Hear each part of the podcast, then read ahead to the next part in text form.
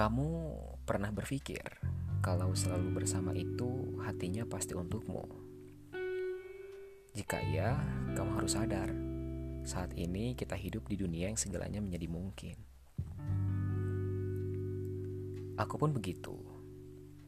Aku dan dirinya selalu bersama dan kupikir, oh ya mungkin hatinya memang untukku. Dalam tanda kutip tentunya dan masih banyak mungkin-mungkin lainnya yang aku pikirkan kala itu.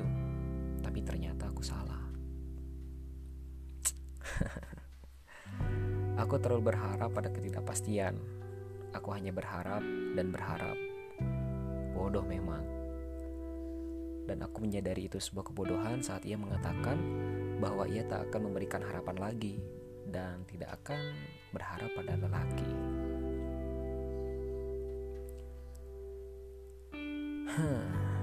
Saat itu aku pikir itu sebuah harapan baru. Setidaknya aku memiliki sebuah kepastian, kesetiaan hati.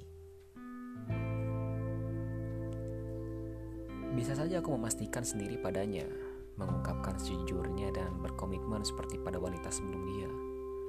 Tapi aku hanya tak mau masuk ke dalam lubang yang sama untuk kesekian kalinya.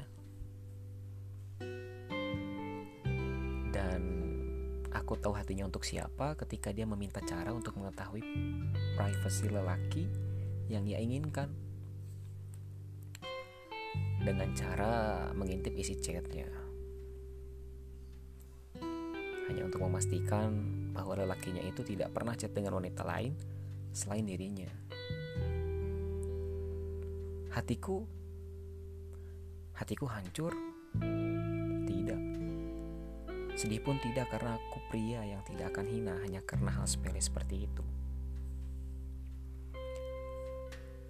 Setidaknya sekarang aku tahu hatinya untuk siapa. Yang pasti bukan aku. Bandung, 19 Juli 2019. Terima kasih. Karena kamu Setidaknya aku tahu kalau aku masih lelaki berandal yang tertarik pada wanita baik seperti kamu. Tapi mungkin aku bukan lelaki pilihanmu.